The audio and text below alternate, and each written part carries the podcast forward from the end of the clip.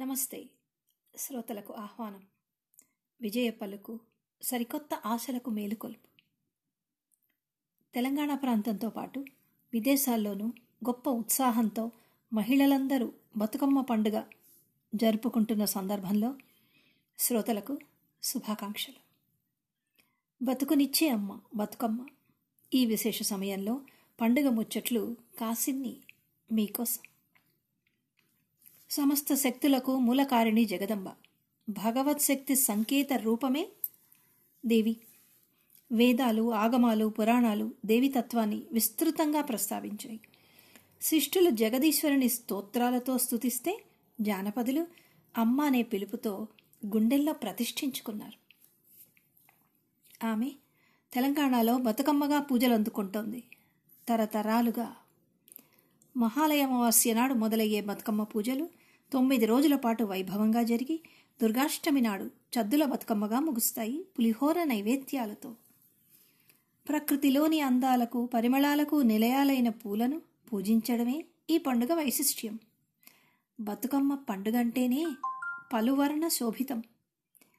తెలంగాణ సాంస్కృతిక చిహ్నం బతుకమ్మ పండుగ. వర్షాకాలం రాగానే రకరకాలైన అడవి పూలు బోల్డని రంగుల్లో వెరగబూస్తాయి. ఆ పూలతో ఓ గుడి గోపురమే మన ముంగిట్లో ప్రత్యక్షమవుతోంది ఈ పండగకి. పూలంటే గునుగు తంగేడు బంతి పోకబంతి గోరింక నందివర్ధన గుమ్మడి చామంతి సీతమ్మ జడకుచ్చులు కట్లపూలు. అబ్బో ఎన్ని అందాలో. అసలు బతుకమ్మ పేర్చడమే ఓ కళ సాంప్రదాయిక కళ. తరతరాలుగా వస్తున్న స్త్రీల సృజనాత్మకతకు చిరునామా. తొలుత వారం పాటు చిన్న చిన్న బతుకమ్మలను పేర్చి ఆడిపాడి ఇంటికి దగ్గర ఉండేటువంటి నీటి వసతిలో వాటిని వదిలేస్తారు. అలా వదిలినప్పుడు అది విచ్చిపోకుండా నీళ్ళలో పులనావలా వెళ్ళడం అలా వెళ్తుంటే చూడడం ఓ గొప్ప సంబరం. ఈ పండగ జరుపుకోవడానికి గల కారణాలుగా కొన్ని కథలు జనబాహుళ్యంలో ప్రచారంలో ఉన్నాయి. మచ్చుకు ఒక రెండు విందాం. ఓ కథ ప్రకారం మహిషాసురుని చంపిన తర్వాత దేవి అలసి నిదురించిందట. ఆ రోజు పాడ్యమే. అందువల్ల నాటి నుంచి స్త్రీలు పూలతో అమ్మవారిని మేలుకొల్పుతూ ఉంటారు. వారి ఆటపాటలకు మురిసిన దేవి ఆమె పార్వతి ఆమె గౌరీ దశమి నాడు నిద్రలేస్తుందట. మరో కథనంలో ఇలా చెప్తారు. పూర్వం చోళ దేశాన్ని ధర్మాంగదుడు అనే రాజు పరిపాలించేవాడు. అతని రాణి సత్యవతి. వారికి వంద మంది కొడుకులు. అయితే శత్రువులతో జరిగిన యుద్ధంలో రాజు యొక్క నూరుగురు కొడుకులు మరణించారు. విచారంతో రాజదంపతులు లక్ష్మీదేవిని గురించి తీవ్రంగా తపస్సు చేశారు. వారి శ్రద్ధను చూసి లక్ష్మీదేవి ప్రత్యక్షమై ఏం కావాలో కోరుకోమ్మంది. దానికి వాళ్ళు అమ్మవారినే వారింట జన్మించమని కోరారు.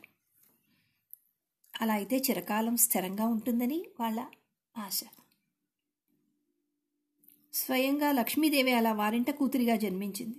ఈ విషయం తెలుసుకున్న మునులందరూ రాజమందిరానికి వచ్చి ఎల్లకాలమో బతికి ఉండు తల్లి అని ఆశీర్వదించారట. అలా ఆ బాలికకు బతుకమ్మ అనే పేరొచ్చింది. అంతేకాదు ఆమెకు పూలంటే చాలా ఇష్టం. అప్పటి నుంచి దేవిని పూలతో పూజించడం మొదలైందని జానపదుల నమ్మకం. పండుగ వెనక ఎన్ని కథలున్నా మన కళ్ళ ముందర కనిపించేది పూల గోపురంలా కనిపించే బతుకమ్మలే. మంచి మంచి బట్టలను ధరించి రంగురంగుల పూలతో పేల్చిన బతుకమ్మలను చుట్టూ వలయాకారంగా తిరుగుతూ పాటలు పాడుతూ మురుస్తారు మరి.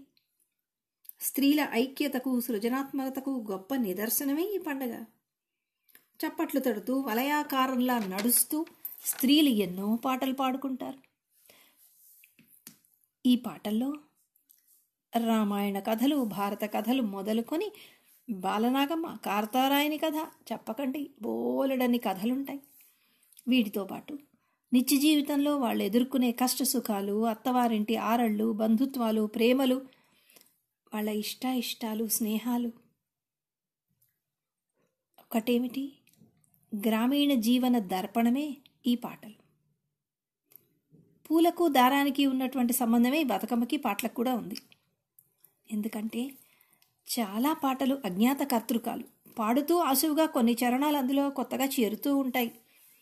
అలా పాడుతూ పాడుతూ ఉంటే కష్టపడక్కర్లేదు. వింటూ వింటూ నేర్చేసుకుంటాం. అందుకే ఎన్నిసార్లు విన్నా ఎప్పుడు విన్నా పాటలు కొత్తగానే ఉంటాయి మరి. ఉత్సాహాన్ని రేకెత్తిస్తూనే ఉంటాయి.